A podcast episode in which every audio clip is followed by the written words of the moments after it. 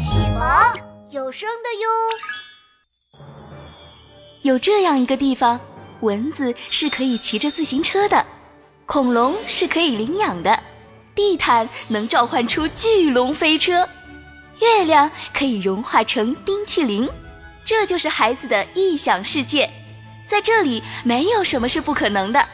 他们生来就拥有无穷的想象力和创造力，来改变我们的世界。然而，这弥足珍贵的想象力渐渐被具象化的影视画面所束缚。他们越来越习惯鲜明的画面，无需思考，更无需想象。守护孩子的想象力吧，让孩子重回语言，重回故事，重回他们的异想世界。宝宝巴士满载着爱和故事，从彩虹桥飞驰而来。让我们和孩子一起回到美好的亲子时光，回到爱与勇气的成长隧道，回到精灵魔法的异想世界，回到故事相伴的甜蜜梦乡。